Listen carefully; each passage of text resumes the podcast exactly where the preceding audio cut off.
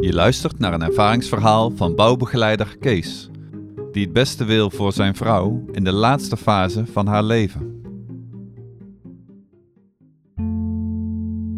Het is 2018 en mijn vrouw ligt in het ziekenhuis, uitbehandeld.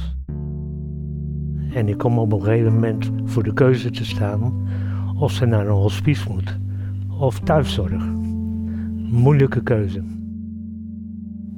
Ik ben de volgende dag in een hospice hier in de omgeving wezen kijken en dat vond ik zelf niet bevredigend.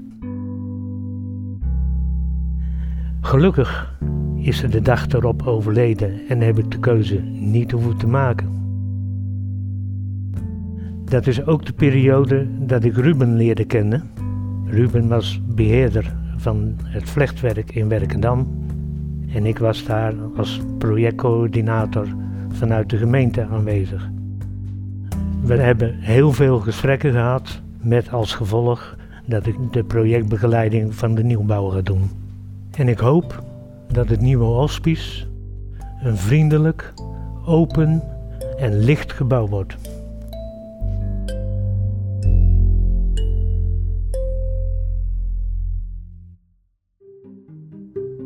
Je luisterde naar een verhaal over liefhebben en loslaten.